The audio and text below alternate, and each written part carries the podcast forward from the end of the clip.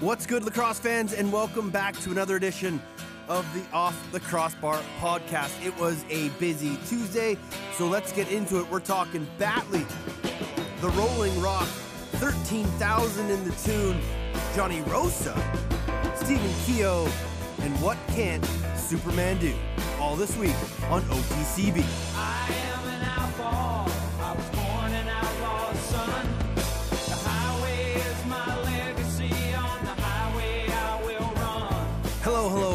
And welcome back. My name is Teddy Jenner, and this is the Off the Crossbar podcast on NLL Radio. Thank you for stopping by, as always. If you want to get a hold of me at the show, you can. It's super easy. Two simple ways. I don't give out my cell phone, so no third. Two simple ways. You can email me, teddy.jenner at gmail.com, or you can find me on Twitter. I am there more times than not. At off the crossbar. There's an E on the end of cross. It is a lacrosse punt. It was a great week in the National Lacrosse League. Uh, five games on the schedule, and they were all really good games. Um, maybe the Saskatchewan Georgia game wasn't the best. Um, Toronto and Vancouver was a goaltenders duel. It was quite sloppy for most of that game. But across the board, all five games were competitive and entertaining to a certain point. Buffalo hosted Rochester on John Tavares night in front of 18 plus thousand fans in Banditland, and wow, wow, wow. What a ceremony. Um, I talked about Scott Loeffler and the work that he did in my 30 second shot clock last week, and and it's not just Scott, and he kind of um, made sure I, I knew that that there's a lot of other people behind the scenes that do a lot of work for the bandits that allowed that ceremony to go off um, so orchestrated and so smoothly.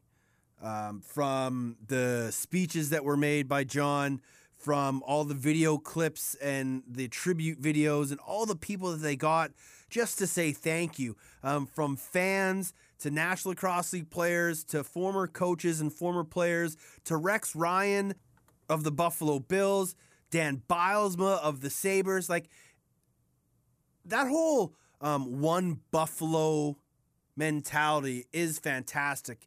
And it's great to see everybody rally, rally around um, John Tavares and give the support and adoration and honors that he deserved. And it was an absolutely incredible tribute. I think I cried a couple times. Every time I go back and watch those videos, I get a little teary eyed. And, you know, rightfully so. I think there was probably a lot of emotions going on that night in Buffalo for the retirement of number 11, sending it up to the rafters along with Darris and Rich Kilgour. Um, John's one of the only players to have the number 11 retired in Buffalo and to only wear the number 11 in his entire career in Buffalo. Gilbert Perreault was another guy when he was with the Sabres, and he was in the tribute video. But just an, an incredible, incredible night. Um, JT as humble as ever on the microphone, uh, you know, joking, candid, uh, lighthearted, got the fans involved, a little uh, let's go bandits chant. A- and then, you know, you can often understand if there's a lull in a team after such a lengthy delay. Players are used to a systematic and programmed warm up. Um, you know, from when they drink water to when they stretch to when they put their pads on to eating something quickly before the game. Like all those little nuances of game day prep kind of got thrown off a bit because you do such an amazing job of getting ready. And then you have this 20 minutes, half hour ish break for the ceremonies. Um, but kudos to both teams. They came out firing right away. Uh, also, kudos to Rochester for being on the bench for Tavares' retirement. Oftentimes, you'll see teams just stay in the locker room, but Rochester came out and was a part of it, and rightfully so. Like, that's a rivalry John played a lot of games in. That I 90 rivalry, the Thruway rivalry, two teams separated by, you know, no more than an hour and 10 minutes, depending how you drive. Um, and what a night. And then to have Dane Smith, the great Dane, put on the show that he did, seven points, leading the Bandits to a 13 10 win. Uh, you know, it was the retirement of the greatest ever and a continuing rise of the great Dane. And that game Friday night was just spectacular. Everything about it, uh, a sold out Bandit land, was a great way to send Tavares' number to the rafters. On the other side of the border, and up the QEW, Calgary beat Toronto 15 10 when Superman went absolutely off. And, well, if you haven't seen the goal, it's all over the internet. Dickson just continues to amaze and wonder with what he can do. Um, you know, uh, a step back, split through, swim dodge, no look, behind the back, through the legs, bouncer, past Rosie. Like, no one practices that shot. No one really ever thinks about taking that shot. Maybe except Curtis Dickson. You know, John Grant does a lot of incredible things. All the guys on the floor can do incredible things. And a lot of guys are trying not as not as much, but you know, guys are still trying. You know, one hand behind the back bouncers, or or between the legs, or little reverse flip shots, or we go back to last year and, and Miles Thompson throwing the sort of the no look backhand or top corner. Lyle's done it. Um, everybody across the board that's an elite player at some point has tried maybe one or two of those in their career, and you can't do it too often because one the your coach will tear a strip off you if you continually do that and not score. But two, it's not practical. You know, there are moments when those shots are needed. And for Curtis Dickson, a lot of times it's becoming more often than not. But he scores six. Um, Calgary scored, I think, three shorthanded goals that game. It wasn't Toronto's best effort after they had a bye week and they were on a bit of a roll. And so Calgary knocks off Toronto 15 10, which was a big game for Calgary because that win allowed them to basically tie Vancouver and put them in third in the West. We'll get back to that in a moment. Uh, the other games uh, on the weekend, two games Saturday. Rochester uh, was down big early. I think they were down 6 1 after the first. Then they scored nine in the second to really take a stranglehold of that game and, and jump ahead of New England. And then they cruised to a 17 13 victory. Uh, Stephen Keogh had probably one of the best weekends of his career over the weekend. He was the number one guy in Stephen Stamp's player of the week, and rightfully so. Um, Keogh's just, he's been one of my favorite players ever since I started watching him play. He's just how do I put this? He just loves to play the game and he has such a flair for the game and never quits. And you know, he's had some up and downs and he's he's had some injuries in his career, but he's battled back and, and he continues to show signs of brilliance. And I think it was Stamper who said, you know, he doesn't get a lot of accolades for a number two overall pick. And I don't think he does. Um, but I don't think he's underrated at all. I don't think he's even under the radar. Uh, he's just kind of in a system with Dan Dawson and Cody Jamieson out there that kind of sometimes gets often overlooked. But he's still contributing game in and game out. And this weekend, I think he had seven goals over the course of two games and was just phenomenal. Just just phenomenal. Was uh, a great way to explain Stephen Keogh. And every time I see the hand swipe, it just makes me giggle. I just love it. just a great celly. 13,000 plus in Saskatoon on Saturday night as the Rush knocked off the Swarm in the Battle of the Relocations. It was, um, I think it was Native Heritage night, or it was a celebration of uh, Native Americans at the game, and that might have um, brought a few more fans. I think it brought quite a few more fans to the game. It helped that the Thompsons were there, um, Mile and Lyles, to take on their brother Jeremy. So, so that was a little added bonus to the game to help some bring some more fans there. Uh, great article. Uh, I've tweeted it out a couple times, and it's going to be my 30 thoughts this week. So if you haven't seen it, check it out Thursday over on IL.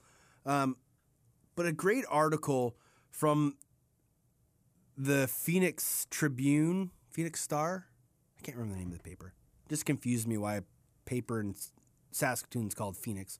Um, but the paper in Saskatoon did a great article on what lacrosse means to Jeremy Thompson and the Thompson brothers and the Native Americans playing in the game.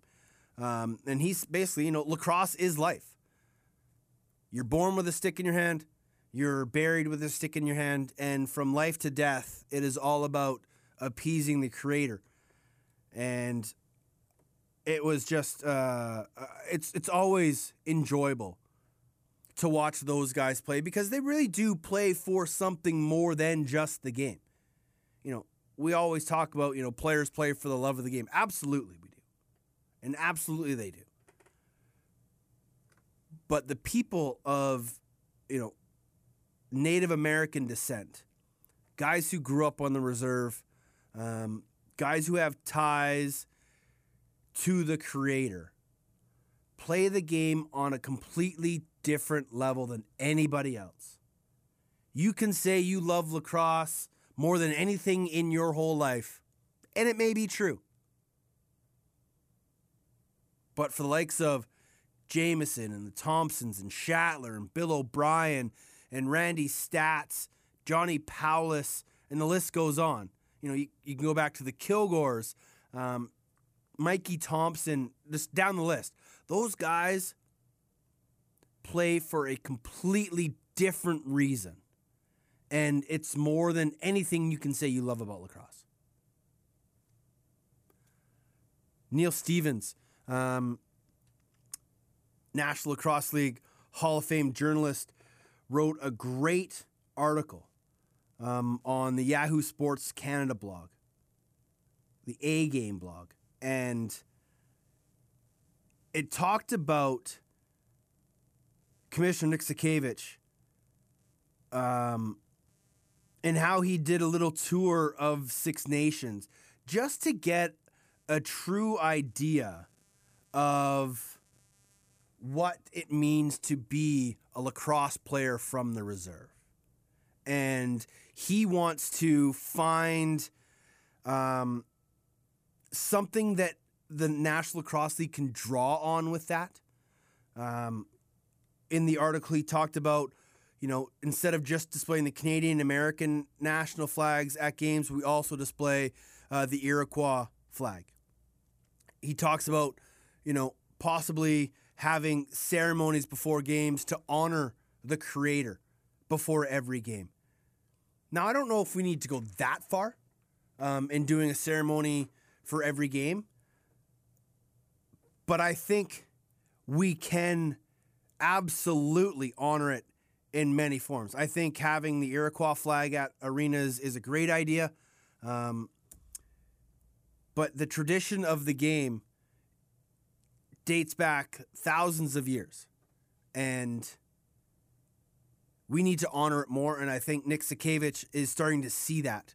Um, if you can, uh, again, I tweeted the article that Neil Stevens wrote. If you if you can check it out, please do. It is a fantastic read, and just another reason why Nick Sakiewicz is trying to change things and trying to change the culture of the National Lacrosse League. And little things like that will help this game expand to where it really needs to go. So that's four of the five games. Uh, the final game was the Sunday matinee between the Stealth and the Rock. 9 6, Toronto wins it. It was a goaltender's battle. Nick Rose was incredible. Tyler Richards might have been even better. And he didn't face as many shots as Nick Rose did, but the amount of quality shots that T Rich faced and the amount of quality saves that he made was just off the chart. He is playing some of the best lacrosse I've seen him play dating back to 2010 when he won the NLL title with the Stealth when they were in Washington.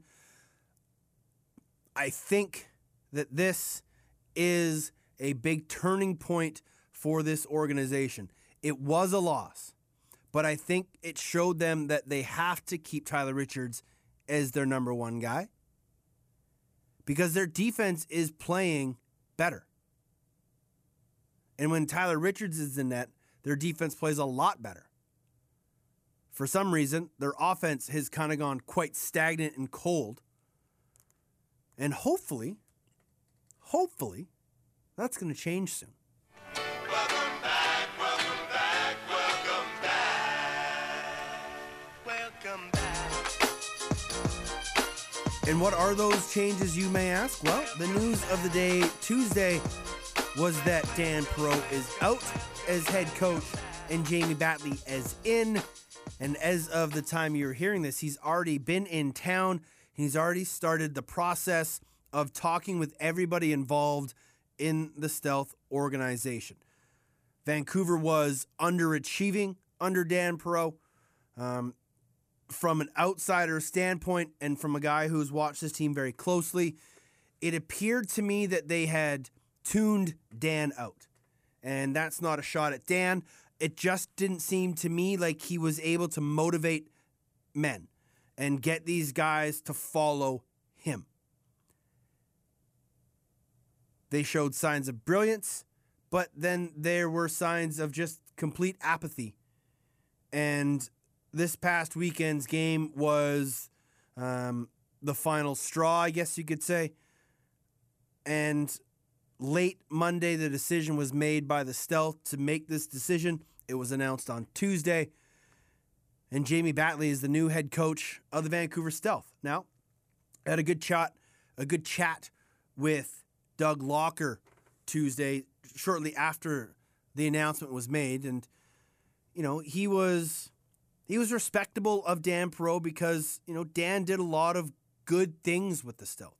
He put the time in. He dedicated himself to doing all that he could to help this team get better, and unfortunately, just was unable to do that. So, um, the process of finding a guy has been in the works for a little while now. Um, you know, as a GM, you have to do your due diligence. Due diligence. You have to have a backup plan to your backup plan, and so along with uh, Denise Watkins and Dave Takata, Doug Locker sat down as a group, and they had to make a very tough decision. And as the time that in the time that Doug has been GM, this is the first real firing that he's had to make. He was around in 2009 when Chris Hall was brought in. But, you know, he's never really had to call up someone he's worked very closely with and tell him that his services are no longer needed. But that's the nature of professional sports. Sometimes you just have to make a move. And I was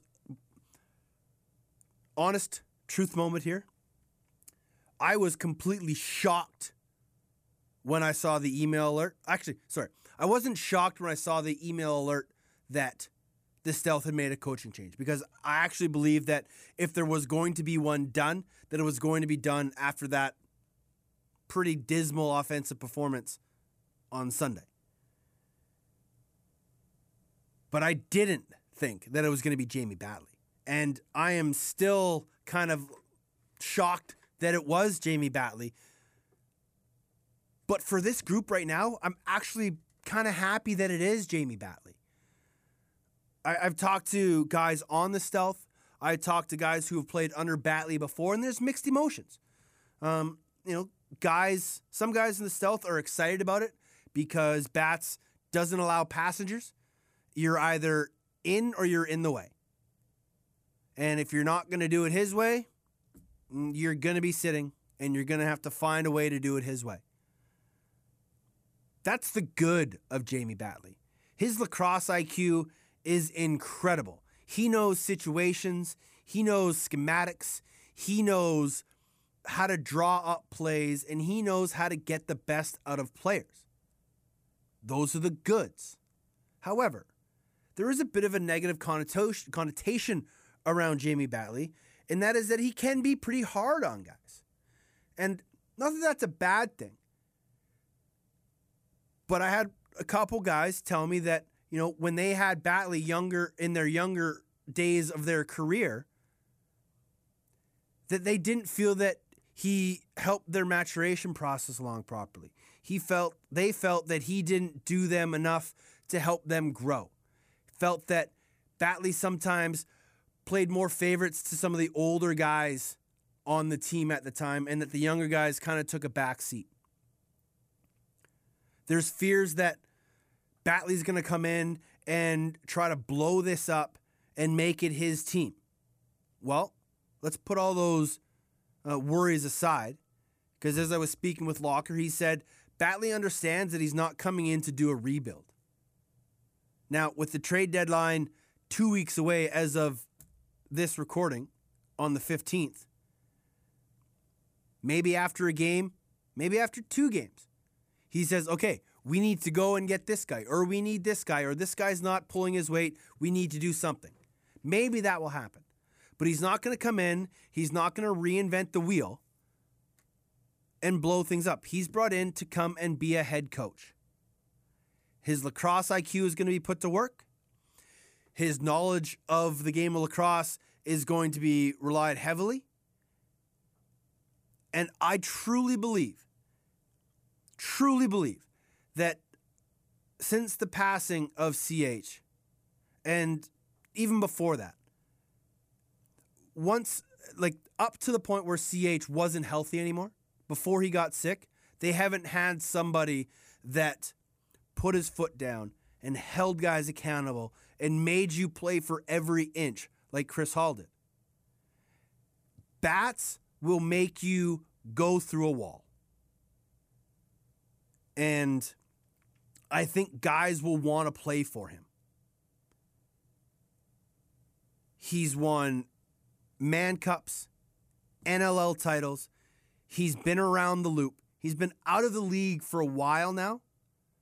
But that might be a really good thing because, as Locker said, Batley hasn't coached anybody on this stealth roster. I don't believe. I'm just trying to run the team through my head, but I'm pretty sure there's nobody on this team that Jamie Batley has coached before.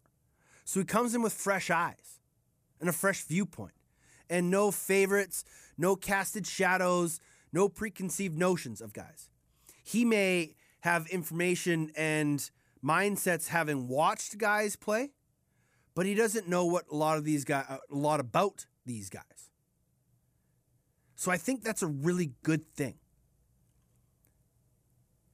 Batley's going to come in, and I believe the Stealth had practice Tuesday nights. So they'll get a good understanding of what he wants to put in place. And, and it's tough in the National Lacrosse League when you only have one practice a week. It's not like you have from now until Saturday when they play the rush at home to work on systems for the next five days. That doesn't happen in this league. They have one practice, they have a shoot around Friday night, and they'll have a, sh- or a practice Friday night and a shoot around Saturday.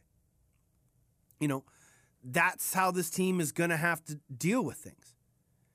And so he's going to have to work with what's there. There are some walls that might need to be torn down. There might be some egos that need to be put in check. There might need to be some guys who are just giving a stern talking to, and there's going to be other guys who are like, hey, man, keep up the good work. Keep doing what you're doing. And I want to see a little bit more out of you. It's going to be, I'm really, this is, you know, I've had people questioning me on, on, on the socials.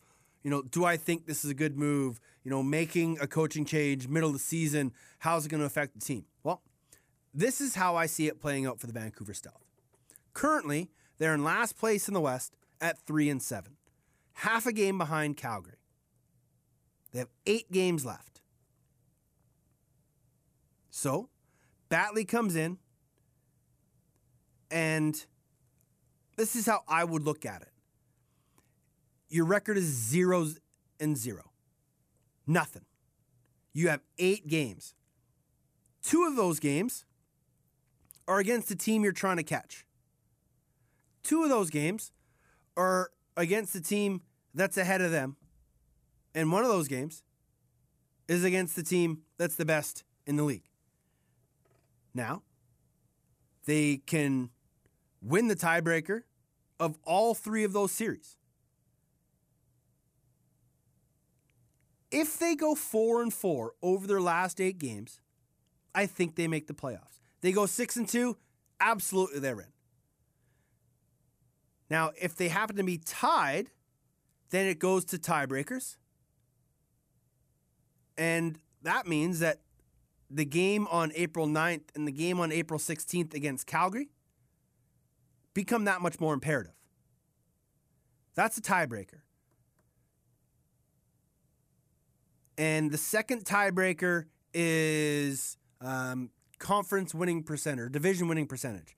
And right now, Vancouver's three and three in their division, and Calgary's one and five in the West. So they have that going for them. But it's going to be a huge test Saturday night when they take on the Rush.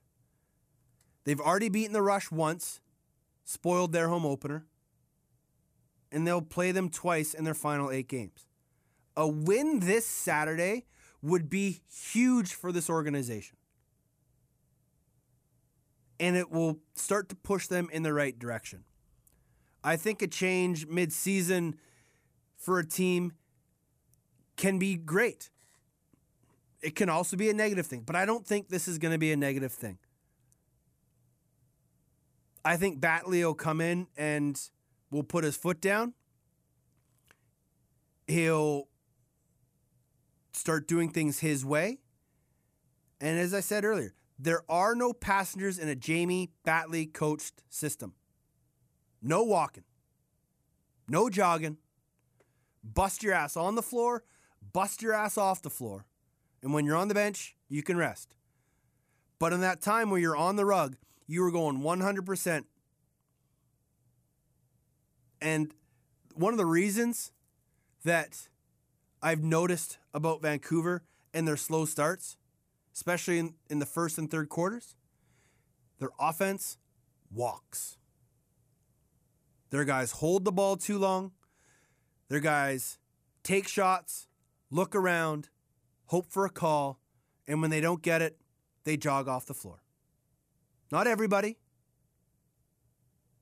but you can watch that game and you can see guys shoot the ball, stand, look for a call, try to figure out what's going on, and then slowly make their way off. That doesn't happen under Jamie Batley. He won't stand for it. He won't stand for dumb penalties in the final minute, two minutes of a game when you're down a goal. He won't stand for it. He won't have it. And guys better buckle up their bootstraps because Batley's coming in and he's coming in to win. He doesn't like to lose. Um, great points sort of brought up by Doug Locker when he and I were having a conversation. And they kind of mentioned it in their press release, but when you look at coaching victories, and you know, in the press release they talked about people who've coached 80 games and have winning percentages. And there's only one guy in that list that isn't coaching or able or isn't in the NLL. And that's Batley. If you go to 50 games and have a winning percentage, there are 13 coaches who have coached more than 50 games and have a winning percentage. Seven of them are currently in the National Lacrosse League. Three of them have passed away. One is Darris Kilgour, and as much as I think a lot of people would like to see him have come in and coach his team or coach any team, he has some off, floor issues that he has to deal with before he gets back into the National Lacrosse League. So that's 11 coaches. The 12th coach is Tony Resch, an American guy who's probably the best American coach, maybe besides Adam Mueller, to coach in the National Lacrosse League. He wasn't coming out.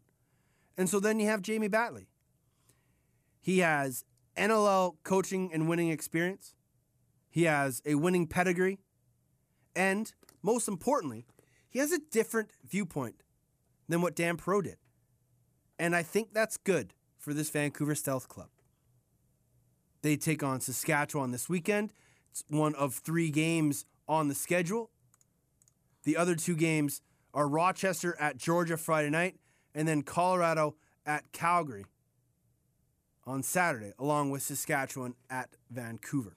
So a quiet week, but some really big games. Like Georgia Rochester, that's a battle for third place right there.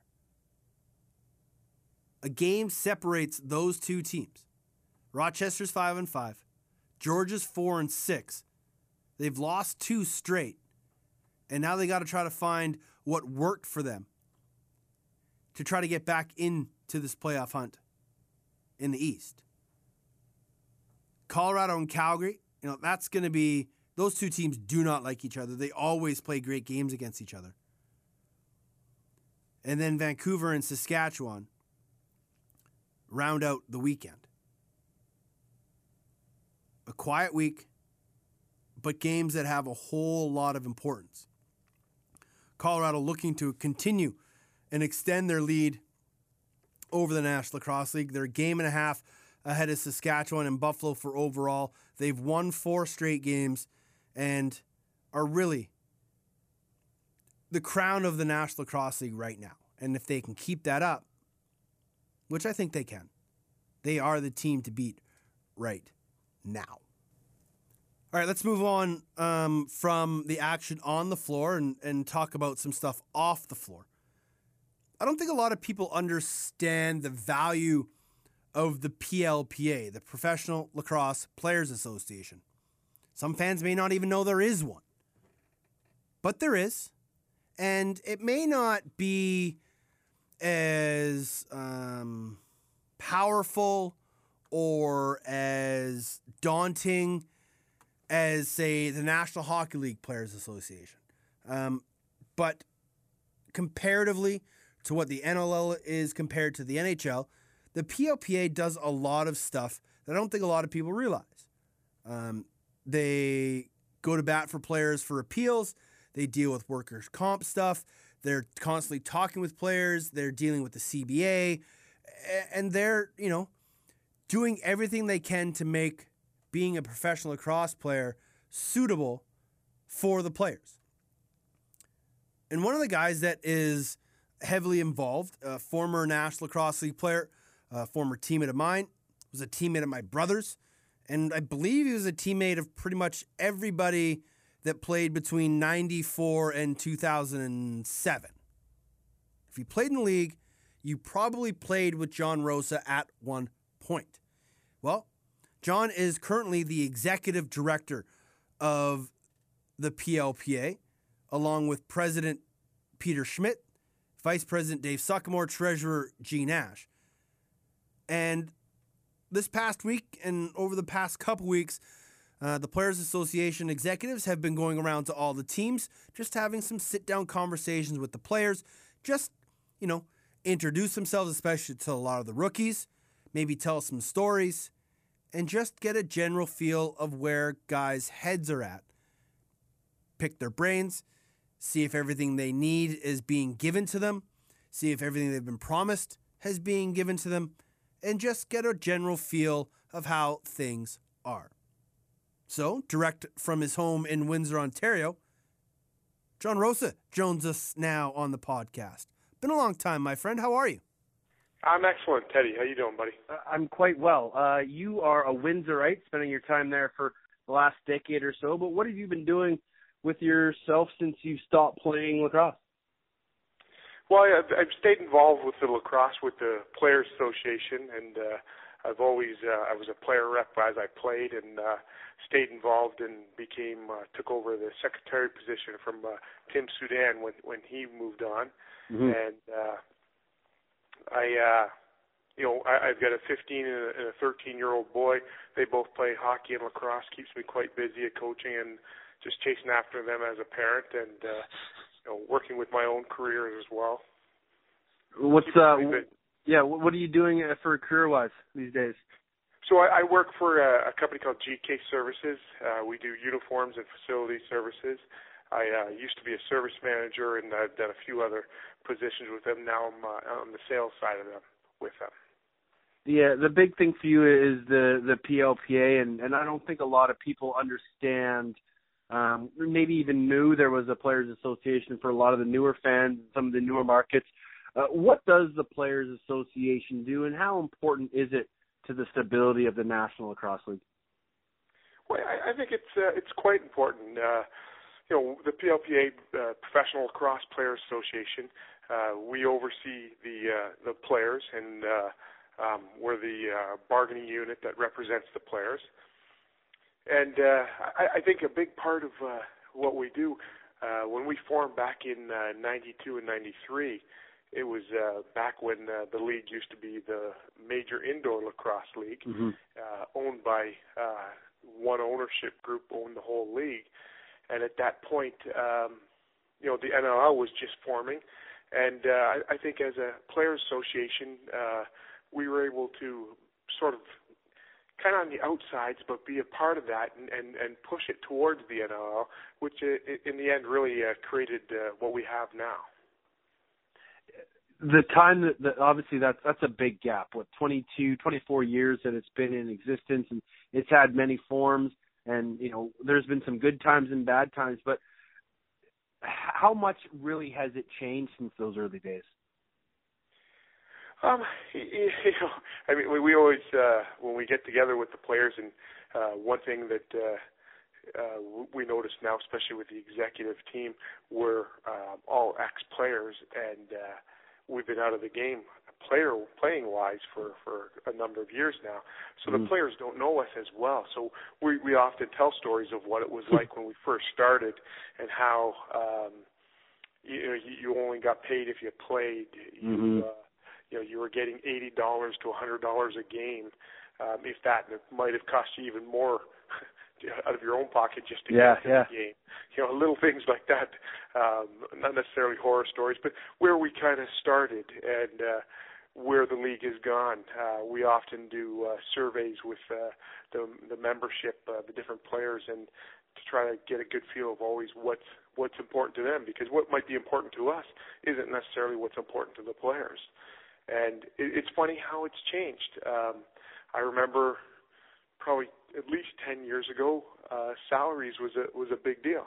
Mm-hmm. Uh, felt that we weren't, but now that doesn't seem to be the number one priority always, as other things like free agency, uh, revenue sharing throughout the the league, different things like that uh, start to to to pop its head up and, and become important to the players. The players are becoming more educated and different things like that.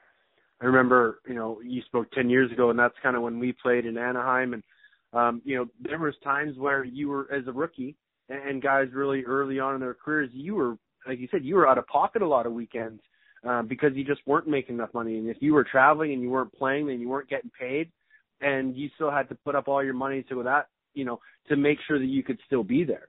And and it's come a long way, but those horror stories can you give us some of those horror stories that maybe you don't want to share with some of the players in some of those meetings? But like, what's one of those stories? And you think back, you know, to the mid '90s when you're playing for Detroit, and you have to realize, like, man, I wish our Players Association was was bigger than it could be.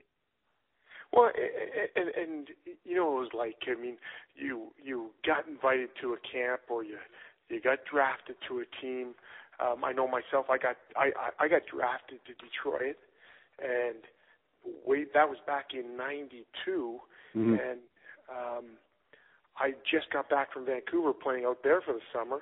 Yeah. And I remember uh, going to the Mann Cup in Brampton, and some young kid came up to me and he said, "Hey, congrat, you're John Rosa. Congratulations, you got drafted."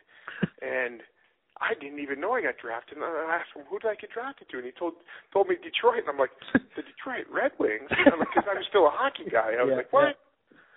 I didn't even know anything about the league back then Wow. Yeah. and uh so it's kind of funny how it how it's evolved and and one of the main reasons why I got drafted um as high as I did is because I was living in Windsor going to University of Windsor so they figured oh Yeah. this guy will come out and play for us he's right Yeah. over the border um so that that was kind of funny I remember when we first started the association um I've heard stories of uh um, we weren't sure if we were going to start uh, a player association or not, and we went and talked to the owners. And you know, one of the things that we thought uh, was uh, something that we wanted to talk about was uh, missing our own work because we all had careers. We all, you know, we had hmm guys that might have been executives with their own companies.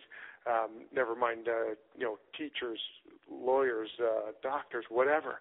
And uh, I remember uh, the ownership group back at that time said, "Oh, no problem. We'll take care of you. We'll give you guys an extra fifty bucks." Yeah, yeah. And you know, to us, you're like, "What? Fifty bucks. That's what Yeah, you think of us?" yeah. That's crazy.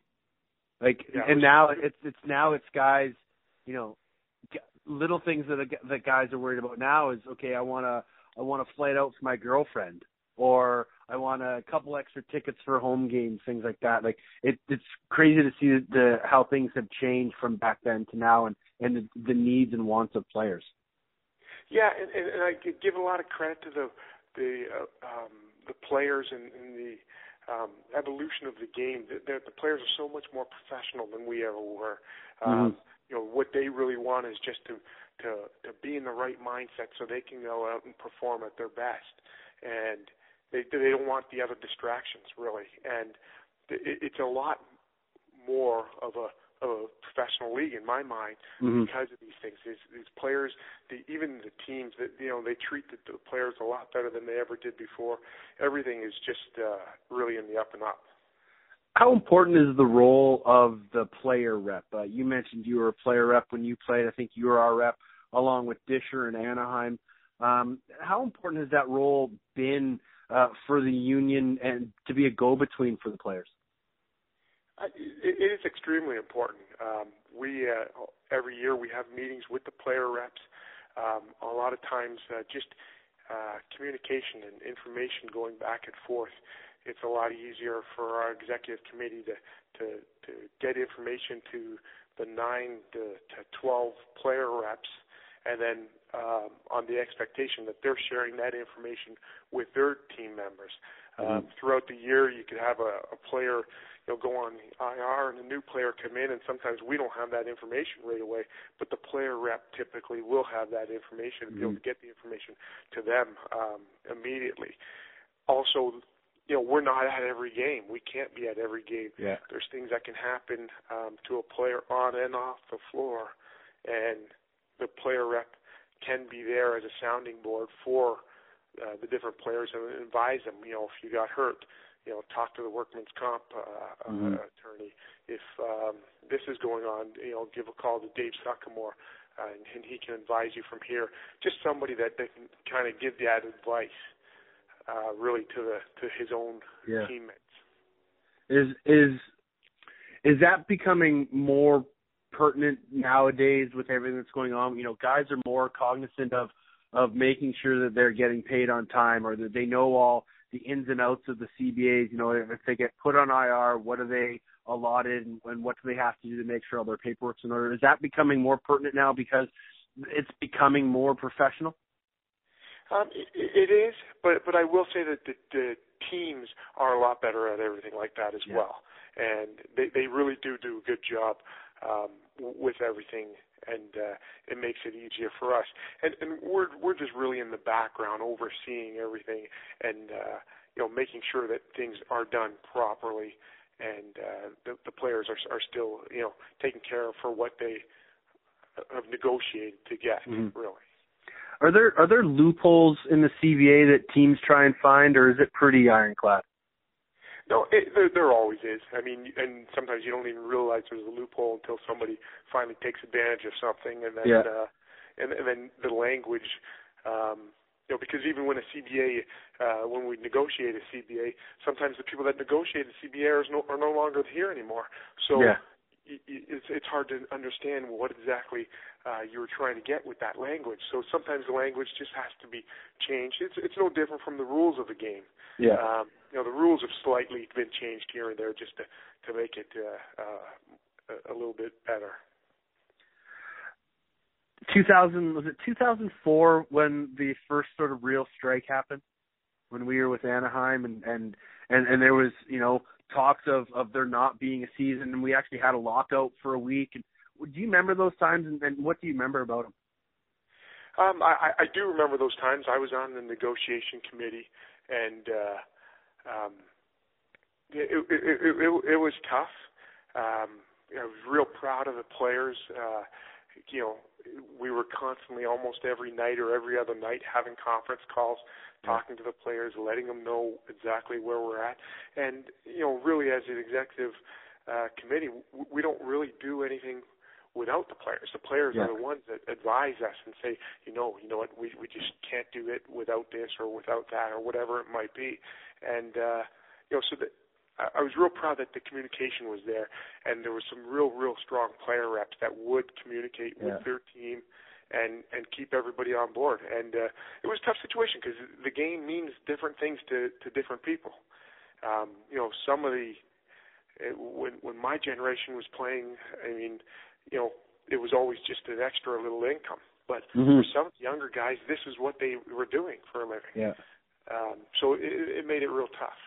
Like I I remember one of the big things that kind of stood out for me, and and, and maybe this was just me being a young guy in the league, but but to me at the time it seemed like it was the older guys looking after the older guys and not and you know worrying about them there and now, and that that there was no real thought about the future and the young guys in the league.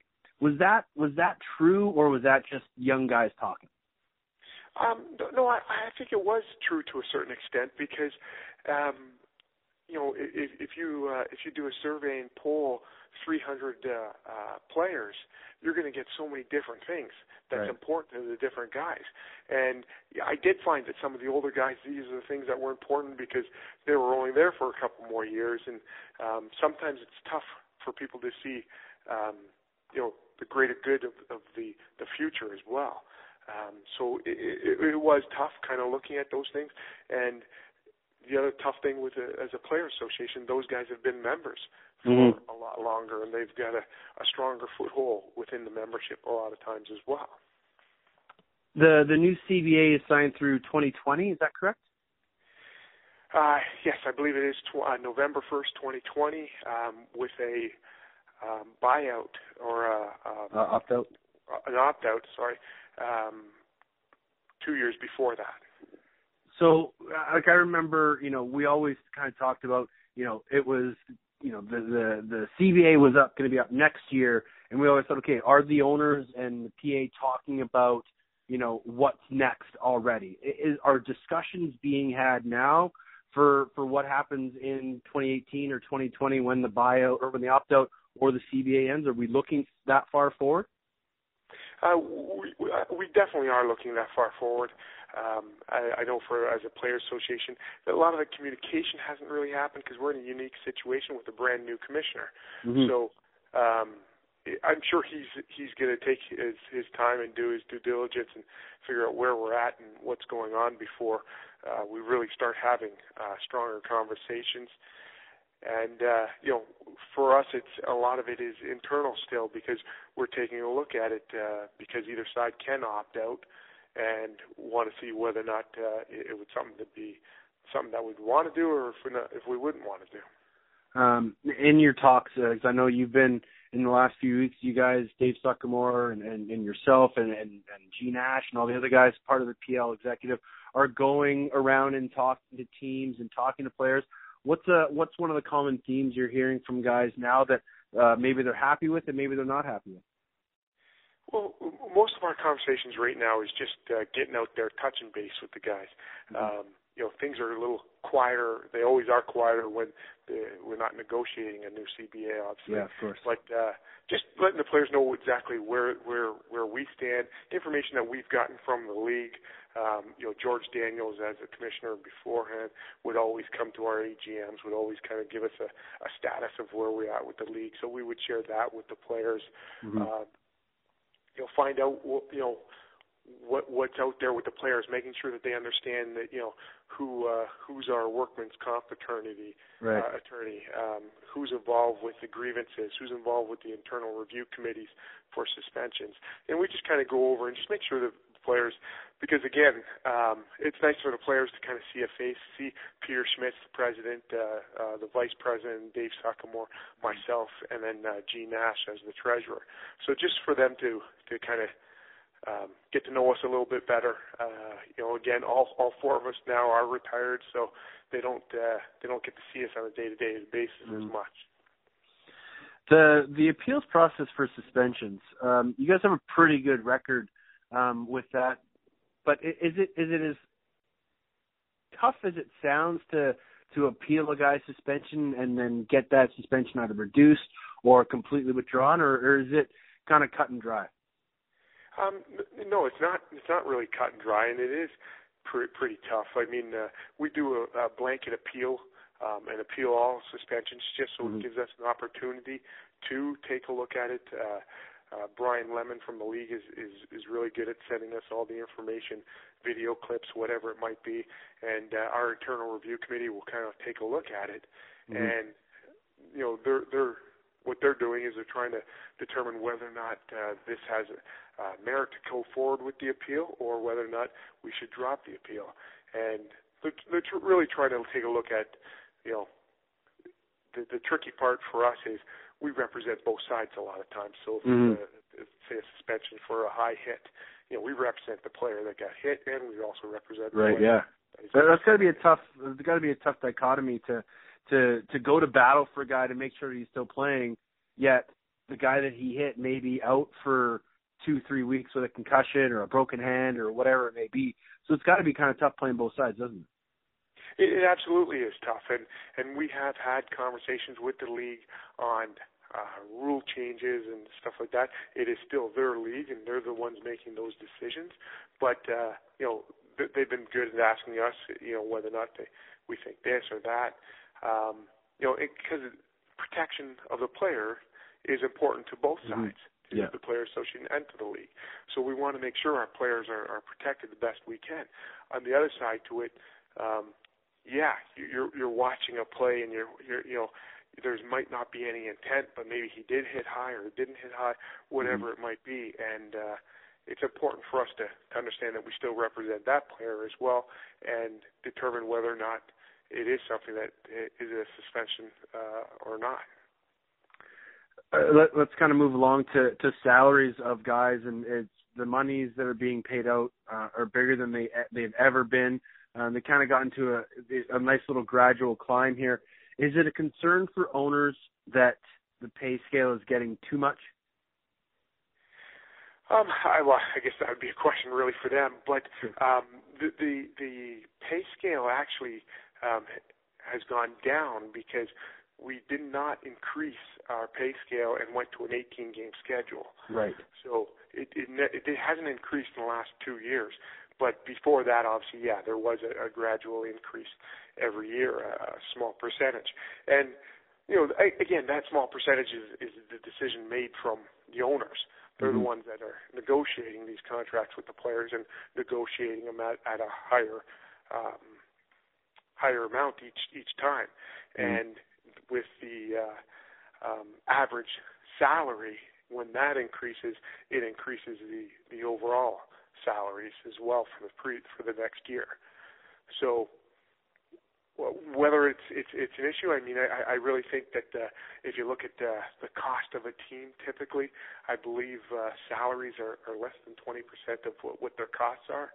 So I'm not sure if it's if you compare that to any other professional league. Mm-hmm. Yeah. Uh, typically, that's that's not really too much of an issue.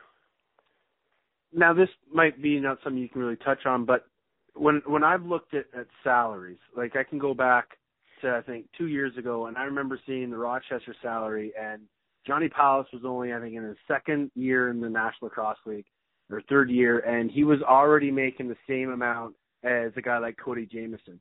Now, is that a, an, an issue of maybe Rochester feeling the value of uh, of Powless, or is it a way of hiding money and, and and as some people say, it's brown paper bagging it and putting a guy number on contract, but on all the bonuses and under the table stuff that guys can make more. Is that actually an issue? Um, I, well, the, the league has done a great job of uh, in the last, uh, I'd say, five years, um, of making sure that uh, all bonuses, any uh, anything outside of their their regular salary, is uh, documented. Mm-hmm. So it, it, is part of it also. Um, we now capture all that as well, and I, I, I really think the league has done a good job in, in, in curtailing that and, and, and making sure that that is not getting uh, um, too high. I think years Mhm. before that, there might have been ways of of uh, the guys giving an extra bonus outside of the game or whatever it might be. But now that's all uh, it's all being tracked, so they're not doing that, um, or we're not seeing that as well. But uh, you know, it, it, it's it's really tough to say because it's it's the the ownerships and the the different teams that are that are giving those salaries out. Yeah. Um, you know what the worth of is of a player. Um, real hard to determine because I mean you look at guys coming into this league right now, second, third year, and, and they're in tops in the league in points. Yeah, it's crazy. great. You know, some of these younger guys, they're coming in, and they're fantastic right off the Yeah. get go. Um, what's next for the PA?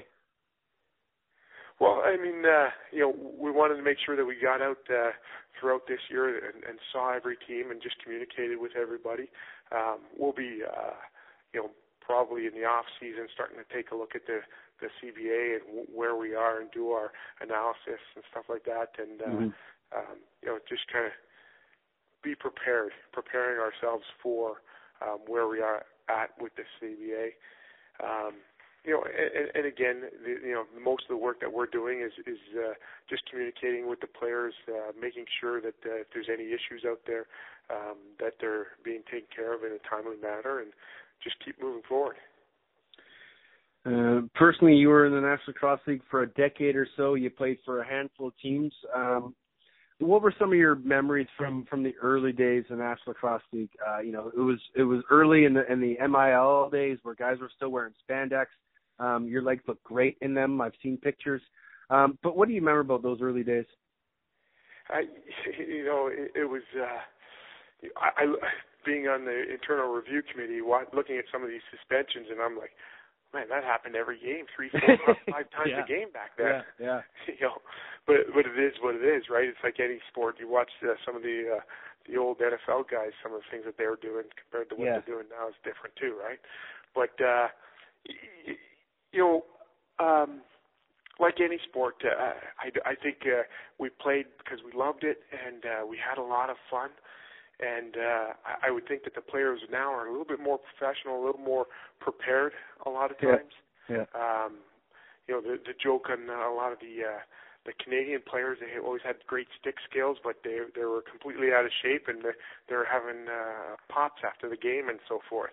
Yeah. Where uh, the American players were in fantastic shape, running all over the place, uh, but didn't have the stick skills. And Mhm.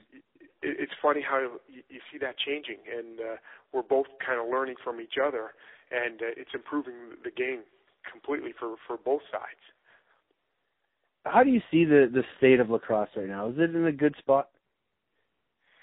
Well, I'm, I'm real excited with the new commissioner. I think Yeah. uh, from from conversations we've had with him, uh, um, you know, while he's still getting uh, um, his toes dipped in the pond here, but uh, he, uh, he he seems to be a pretty exciting guy, and I'm looking forward to to where he's gonna um, try to bring the league. And and really, as a player association, we want to grow the league just as much as the the owners do. I mean, that's Mhm. that's our goal is to grow this league and help out in any way we can.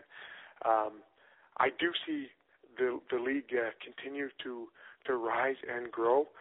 Um, man, I was at the John Tavares game uh, um, when they were retiring his jersey, and that crowd was just electric. It, and Yeah. watching the game there, I was just like, it kind of brought me back, and I'm like, this, this is fun. This Yeah. is just, it's a fun game to to be a part of it and to watch. And uh, you know, the athletes are bigger, stronger, they're faster, they can do so much more things. Um, some of the creativity I see out there is just, uh, you know, you thought, uh, you know, it was creative when we were playing, but Yeah. they've just gotten so much better, so much, you know, they re- they really know the game, and, and it's it's really fun to watch. And I and I just keep seeing this league. It's it's going to improve, and I think uh, uh, I wouldn't be surprised if you if you saw the league, uh, you know, get up to 13, 14 teams and, and keep going from there. it, it- you know, you've been a guy that's been in this league um, for long enough, and you've seen the days of six teams. You've seen the days of thirteen teams. Um, is it is it the, is the time right uh, in this generation, this area, to to try to bump it up to to 12, 13, 16 teams again? I, I think so. I, I, really do. Um, I think the uh, the quality of the players. Um, you know, I, I've seen players in junior and even senior lacrosse in Canada, and uh, knowing that they got cut from a team, and I'm like, wow, that, that guy's a pretty pretty good player. Mhm. So I I know there's a lot of players out there. You, you see how the sport is growing. I do a lot of camps myself over in Michigan, and uh, the amount the sport is growing in the in the United States is incredible. And I, I really think that uh, people watching this game, and you're seeing, um, you know, this sort of hybrid game that uh, Team Canada played in the last uh, three World Cups, really winning two of them Mhm. and you know people are watching that and, and the indoor leagues. I know uh, Shaden Santos, an, an old uh, player of ours, uh, is running that indoor league, and that's going really well. And, and there's just so many different um, indoor leagues that are popping up all over the United States. So I, I really think this is a good time for it to grow. Uh, you- you're very close in that Detroit market. Uh, you spent some time playing there in the early '90s. Could could the Turbos, if they were to be called, that'd be awesome if they were. But could a, a pro team survive in Detroit now? I, I think so. I think uh, you know if you take a look at uh, what they're doing in Detroit, uh, they're actually building a new arena now. Um, so uh, in downtown, so they'll be leaving Joe Louis with the Red Wings uh, at some point. I know uh, the the Detroit Pistons have always talked about going downtown, but Mhm. uh, they've they've been real, really uh, really trying to rejuvenate the downtown area in Detroit, and uh, lacrosse is growing like crazy. Um, it's probably 50% higher than it ever was way back then when we had the Turbos. And Yeah. there there actually is a club team here called the Detroit Turbos, Oh, awesome. and uh, they're they're purple just like we were. And uh, um, I've actually had our Windsor kids go over and play against them, and uh, it, it's a lot of fun. And so people still remember that name, the Detroit Turbos. So Good. I, I think it could, and I, and I would love to see it. Um, I don't know if there's been any any talks, but uh, I'm sure every once in a while there is some. Uh, you were a part of a few uh, startup franchises: Syracuse, Albany, uh, the the Washington Power, and of course, uh, when we first played together in Anaheim. Uh, if you could pick any of those markets, where would you like to see the league go back to? Well, I I think uh, you know Washington and the East Coast would be would be a great one. Um, I think uh, you know one of the big things that I always uh, I always say about uh, getting uh, crowds out to this game. Um, we don't necessarily need just the lacrosse people. I Mhm. think people that come in to uh, um, watch an indoor game, and if they have nothing to do with lacrosse, a lot of times can pick up the game quite quite quickly and just see the the, how, the fast pace and the action. So they seem to like it. So sometimes our our traditional field lacrosse markets um, we don't do as strong, but I think the biggest reason why it, it's not as strong sometimes in those markets is because they're relying on just the the field lacrosse. right. Yeah, yeah. And and I would really like to. I, I remember remember back in the days in Philadelphia, half those people didn't even know anything about No, lacrosse. yeah, yeah.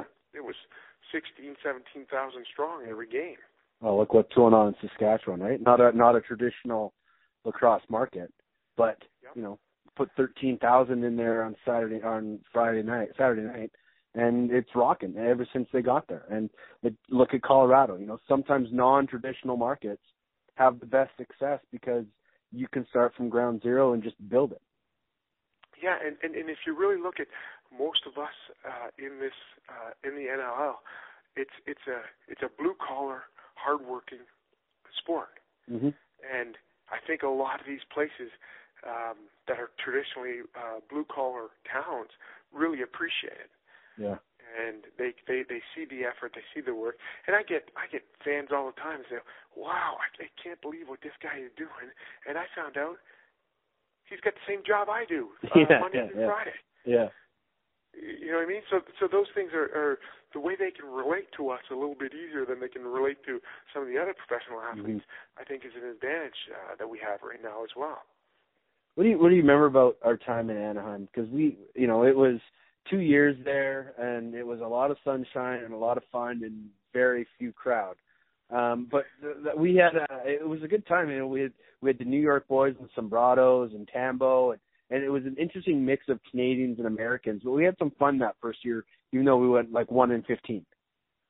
Yeah, and uh, you know what? Uh, the one thing I remember is uh, gaining a, a newfound respect playing with guys that I played against for years. Yeah. That sometimes when you're playing against a player, you have a different feel for them when than when you're playing with them. I know Mhm. Casey Powell in particular. I remember when uh, when he was playing with us. I remember thinking, oh man, you know, it, he was this this this guy that was coming in that was highly touted American field player, and I just thought, oh, you know, I'm gonna I'm gonna wreck this guy all the time yeah, yeah. when I was playing against him. But then once I played with him, man, does this guy work so hard? Oh, I No wonder he's as good as he is. He works harder than anybody else. He's constantly practicing. He's constantly going. And and I remember getting a newfound respect for a guy like that. Yeah. I'll tell you one funny story from myself personally when we played in Anaheim. I was living in Windsor, so I would fly out of Detroit.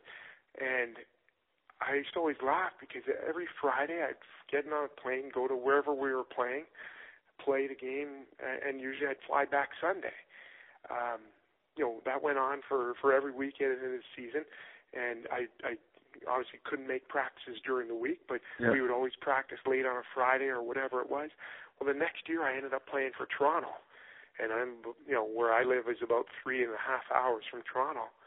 Well, they would make me drive all the way down for a Tuesday night practice, drive all Yeah. the way back, and I'm thinking, man, it was easier for me playing for Anaheim. yeah. it's it's crazy how that works. The the relationship to where you are and, and, and travel and and it takes a toll on a body. I'm not sure a lot of fans really realize what sacrifices guys have to make to to be a professional lacrosse player. Yeah, yeah, and and, and you know, it, it, it's it's a real testament to the players that they you know they're doing it for the love of the game, Mm-hmm. and uh, you know there, there's a certain respect for the tradition of this game as well um, that I love seeing from the players as well, and uh, you know they just they they know that they're there to work hard and and uh, it, it's really nice when you see the fans really appreciating it and liking it as well. Uh, you spoke about the John Tavares night, and 18,000 fans came out to appreciate and applaud John Tavares. Uh, you had times playing with him, uh, many times playing against him in the summers and the winters. Um, just speak upon John Tavares and his legacy and, and, and what he's meant to you as a player and as a lacrosse fan. Yeah, I mean, uh, J- Johnny and I are, are quite good friends. Uh, we went to high school together, so we grew up in Mississauga uh, together. Johnny's actually, I'm embarrassed to say, but he's two years older than I am. and uh, um, I, I always laugh, and I wonder how many other players are in the same situation where I started in the league a year after Johnny, and I retired five years or six years, whatever it's been, uh, way before him. So his career overlapped the uh, yeah, in a lot of different ways. Um, one one thing that I thought was kind of funny, I was uh, teasing Johnny about. He uh, they gave him a jersey, and uh, on the jersey they had uh, knitted into the jersey the names of every single player that played with him on Buffalo. Awesome. And it was throughout his 24 year career, he played with 216 players. Yeah, And I said to him, I go, that's nothing, man. In 12 years, I played for 12 different teams. I played for 216 guys easy. yeah. uh, But uh, yeah, you know what, Johnny and I, we uh, we uh, we actually won the uh, Toronto championships in uh, high school football one year, Hmm. and uh, that year I was a, I guess I was in grade 11. I think Johnny was in his final year of high school. He was our quarterback, yeah. and I believe we were playing against St. Mike's, and uh, we're in uh, at at uh, Exhibition Place playing in the Toronto Championships, tie game, playing Canadian uh, CFL rules, Yeah. and Johnny takes uh, second down, take goes in the shotgun position. We're probably at about a 40 40 yard line, maybe a little uh, closer, and he punts it into their end zone on second down yeah. runs in, runs all the way there and downs it, gets the one point for us to win the championship. Only it- it- CFL rules, man. It, it, it was incredible. I didn't Yeah. even know that was a rule and you could do that. yeah. But it was incredible that first off that that that he knew the rules. He knew that he could do that. 1st Mhm. thing. Second thing, to be such an athletic guy, to be the quarterback, to punt the ball Yeah. and to go down and and down it as well. Yeah. That's crazy. You know, pretty incredible. And then I think he went to Laurier and he was a uh, cornerback. Yeah. So or a defensive end or something. And Yeah, I think it was a like a cornerback or a safety, I think. Yeah, and it Yeah. just just shows. That I mean, you know, uh, they they they uh, that all night in Buffalo they were kind of going on about uh, comparing him to Wayne Gretzky, who Mhm. any uh, any of us Canadians, you know, that's a holy place to go. And uh, really, if you think about it, I mean, you know, I remember people talking about Wayne Gretzky saying, you know, he wasn't the fastest, he wasn't the strongest. Um, I remember my old man getting all over me saying, "You're bigger and, and faster than Johnny. Why can't you do what he does?" yeah. He just he, the guy is so his intellect is incredible. He's so smart. I know he's going to be very successful as a coach, yeah. and uh, he, he's just got a lot to give, and and he respects the game. Is one of the best things I can say about him. Um, before they go, a couple uh, questions for you. Who's your favorite player to watch right now? Ah, you know what? I was watching the old Great Dane there on in Buffalo on uh, on Friday night, and he was pretty pretty fun to watch. Yeah. It, it's special to see. You kind of touched on it. Guys are coming into the league now uh, in better shape, better prepared mentally, physically, um, and they're playing at such a high level even before they get to the NLL. You know, whether it be playing down south in the NCAA or getting a summer or two in senior A ball. But by the time they get into the NLL, they're light years ahead of where I was as a rookie, and probably light years beyond that when you were getting into the league. But it's great to see, and it shows a lot of um, great for the future of this game. That guys are coming in um, ready to play from day one. Yeah, and and and, and I, I have to mention my boy Brett Hickey Yeah. with Toronto. I uh coached him one year in junior B in Windsor. Yeah. And uh you know, playing playing junior B lacrosse and going to where he's gotten. He uh what I love about him, he was a very good player in junior B. Mm-hmm. He is ten times the player he was that even back then. Yeah, he's so come a long uh, as a 22 year old kid, he still took it upon himself to improve his game Mhm. and kept improving. And, and now, I mean, he's lights out right now. Yeah, yeah. He's like I, I, I was still dumbfounded. He was the he's the first and only player in Rock history to get 50 goals in a year. Like that's just crazy. The amount of guys that have gone through that organization, and for nobody to scored 50 was just I couldn't believe it. And it's a testament of to what he's done off the floor. Yeah, and, and if you look at, he was with um, the the the Stealth organization Yep. for so many years, weren't and. I would get his contract. I'm like, all right, Hickey, and uh, he'd get into one or two games, and that's it, and then Yeah. be a practice player for the rest of the year. Yeah, it was unreal. Yeah. Unreal. Um, Johnny, it's always a, a pleasure catching up with you. How's uh, how's little Joe doing? Little Joe's doing well. He's uh he's living just uh north of Toronto and uh he's actually just about to go through things now cuz he's got a 3 and a 4 year old boy. Oh, nice. So he just uh took his uh, coaching cert search for lacrosse this year and uh they're going to go their first year in lacrosse uh, I think in Newmarket and uh he's excited to start uh start his career now. Awesome. Well, eh, you know, you're doing a heck of a job with the PA. I know it's uh, very unheralded work what you guys do, but um, as a guy that was part of the association, I appreciate uh, the the Players Association. It's great for lacrosse, and you guys just keep doing great things and, and helping the game grow. So I appreciate everything you do, and I appreciate you giving us some time, buddy. Yeah, no, not a problem. Anytime, Teddy. I really appreciate everything that you're doing for the game, and uh, it, it's fun watching you on Twitter and everywhere else. And keep it going, buddy. That's John Rosa, Executive Director of the Professional Lacrosse Players Association, joining us here on Off the Crossbar. And a lot of good points and, and stories there from John. And, and, you know, you go back to the days, you know, in the 90s of the MILL and, and even the early 2000s when the pay wasn't great. And you talked about, you know, guys were getting 50 to 100 bucks a game and, and a lot of their trips were, you know, even though they were getting their flights paid for, by the time they left after the weekend, they were out of pocket.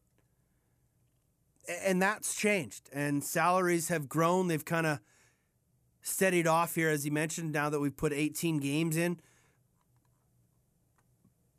But the way the National Lacrosse League is going and the way Commissioner Sakiewicz wants it to go, the PA is going to become even more valuable over the next few years with expansion and and, and national TV deals that we all hope to do and revenue sharing and all those little things that are going to need to be put in place as this league grows as the commissioner wants it to. So great catching up with uh, a good former teammate of mine, a guy who's got a ton of stories um, and really has a passion for the game and understands where the growth needs. And he's played in a lot of markets. Um, you know, he was in Detroit, he played in Buffalo, and Syracuse, and Washington, and New York, uh, Anaheim, Toronto, and you know he he understood that even in new markets, you had to make sure that you were visible. Uh, you had to make yourself accessible. And, you know, you had to portray to the blue collar. Some areas it works, some areas it doesn't. Uh, and John's been on the si- uh, both sides of that coin, and and now he's really behind the scenes working with the PA, and um, along with Peter Schmitz and Dave Suckmore and Gene Ash and all those guys, they do um, incredible work. And uh, you know, without the PA, I'm not sure this league is where it is. Um, you know, we went through the strike in in 04. Uh, there was another threatening of a strike, I believe, in 07. And you know, we could have had some really dark times in the National Lacrosse League if it wasn't for the union and the players banding together to make owners know that you know two th- you need two things to have in the National Lacrosse League. You need players and you need fans. And the union has done a fantastic job in keeping the players together and building from within and the union is probably stronger than it has ever been. So thanks to Johnny Rosa for stopping by. And then if he's at an arena near you, pick his brain. If you're in Windsor, say what's up to John. Uh, he spends a lot of time working in Detroit, so he's going back and forth across the border. But just another one of those good guys that that that's giving back to the game of lacrosse. Um, and all those guys from have been involved in the National Lacrosse League or the MILL in some form. All former players and all now heading the union and moving the union forward. It'll be interesting to see what happens um, come 2018 when the opt out clause of the current CBA goes into effect and to see how quickly they can, you know, if, if they do opt out or if they push forward towards a new deal and to see how quickly a deal can be done because as we've seen in the past with this league, they often like to wait till the 11th hour. And I don't think that'll happen under Sakiewicz's watch because I think he understands how quickly they need to build. And with growth and everything, um, a strong CBA and a strong union and a strong governor's organization, all three of those are going to be imperative to moving the NLL forward. Go ahead and tell everybody I'm the man, I'm the man, I'm the man. Yes, I am, yes, I am, yes, I am. I'm the man, I'm the man, I'm the man. I believe every last. We try to give equal love here on OTCB, and I'm a huge fan of defenders when they make an impact. Uh, last week, I talked about um, how underrated David Brock was and how he's starting to gain notoriety, much like Ryan Dilks. Well, foreshadow Ryan Dilks is the man of the week in the National Lacrosse League. He had four points this weekend, two goals, two assists, seven loose balls, three caused turnovers, and he just continues to prove his worth and how incredible he is at his art. To be able to score two goals in transition to be a huge part of that Saskatchewan win this weekend. Dilks is, is a humbly quiet guy. Uh, he just goes about his business. You may not notice him as much as you see Chris Corbeil or if you see Jeff Cornwall, even, or Kyle Rubisch, who's three time defending player of the year. This could be the year that someone other than Rubisch wins. More so just because I think people might just be getting tired of Rubisch winning and want to see someone else's name on the ballot. And not that it's, you know, a bad thing to do that, but it goes to show how strong the defensive core is of that Saskatchewan team that down the list is when you get to Ryan Dilks. You know, when you talk when you say, you know, tell me you're the best guys on the Saskatchewan defense. Most people would probably say, oh, Rubisch, Corbeil, and then probably Ryan Dilks. Not anymore. Like Dilks just quietly goes about his business. And you may not recognize him a lot of times just because he's so steady.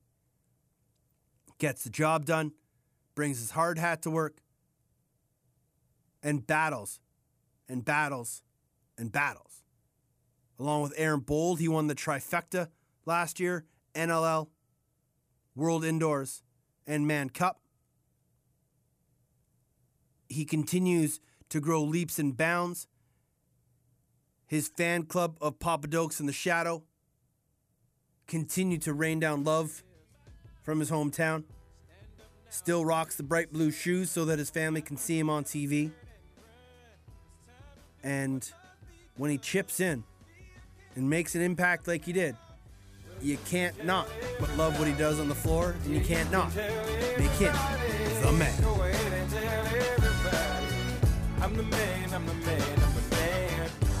Running a little long this week, but sometimes that happens when I go off on tangents and have a lot of things to talk about. Um, you'll be able to read more of the things that go through my fantangled brain in my 30 second shot clock this week, Thursday, over on Inside Lacrosse. But uh, the Canadian Lacrosse League, or CLAX, has announced its finalists for, tw- um, for the 2016 Player Awards. They'll be handed out at the Creators Cup final on March 18th in Oshawa, and it'll be between the Ohsweken Demons and the Durham Turf Dogs. Uh, but your Player of the Year awards are as follows MVP. Um, the three nominees are Dylan Goddard of the Durham Turf Dogs, Dan Keene of the Southwest Cyclops, and Jay Priest of the Niagara Lock Monsters. Most outstanding player. The three nominees Corey Fowler of Niagara, Thomas Hogarth of the Durham Turf Dogs, who's now actually with the Vancouver Stealth, and then Dan Keene again. Top offensive players Corey Fowler, Dan Keene, and Shane Scott of the Barrie Blizzards. Uh, the top defensive player awards, the top three are Jake Kranz from the Southwest Cyclops, Mitch Dumont of the Lock Monsters, and Spencer Janis from the Barrie Blizzards. Top transition guy, Hogarth again, Tom Montour of Ohsweken, and Matt Spanger from Southwest Cyclops. And top rookie, Phil Caputo, Cody McMahon, and Vaughn Harris. And then your top goaltenders of the year, Angus Dinley, Lucas Cote, and Jane Priest. Coach of the years, Matt Atwood, Matt Giles, and Brad MacArthur. Again, award winners will be announced on the 18th when the Creators Cup final takes place. Make sure you get out and check that game. Watch some CLAX action. It doesn't get an, a lot of exposure, and I may not cover it enough here on OTCB, but when we can, we like to give it some love. So, March 18th, 8 p.m. in Oshawa. Uh, the CLAX final goes between Ohsweken and Durham, and most likely, and I believe as all games are, will be streamed live across the internet. That'll about do it here for another edition of the Off the Crossbar podcast. My name is Teddy Jenner. You can find me on Twitter at Off the Crossbar or email me teddy.jenner at gmail.com. Three games this weekend. It all starts Friday. Rochester at Georgia. That game can be seen on Fox Sports Go. Saturday, Calgary hosts Colorado. That's uh, Watch ESPN in the States and TSN Go in Canada. Saskatchewan is in Vancouver, and that can be seen on Fox Sports Go. Just a, a quick note before they go. I know a lot of people have had some issues um, with Fox Sports and trying to find the games. So if you're listening to this, write this down. Foxsports.com slash Fox Sports Go. That will take you right to their main page of all their games. And down at the bottom, you'll see the list of games, and then you can just pick the lacrosse game that you want to watch. It's never failed for me, and I hope it works for you. I don't know if there will be a show next week. I am on vacation in Palm Springs. I might try and get some sort of podcast done while I am enjoying the sun from the golf course of Palm Springs. But you know what? Maybe I deserve a week off, so we'll wait and see until the time comes. But until then, enjoy the games this weekend. Take a friend if you can and spread the gospel that is lacrosse. My name is Teddy Jenner. I'll talk to you next time. Be excellent to each other.